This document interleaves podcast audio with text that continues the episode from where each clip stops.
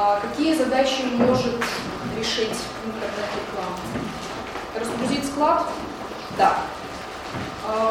Не просто снизить уровень продаж не в сезонную, поднять его, например, на 15%? Да, может. Сформировать позитивный имидж предприятия? Да, но необходимо подключать инструменты классического маркетинга и пиар. Разгрузить службу техподдержки, на мой скорее нет. И здесь решение будет на уровне э, процесса и Здесь да, решение на уровне бизнес-процесса и технологий. То есть можно поставить какую-то систему на сайт и таким образом разгрузить. Здравствуйте, проходите, пожалуйста.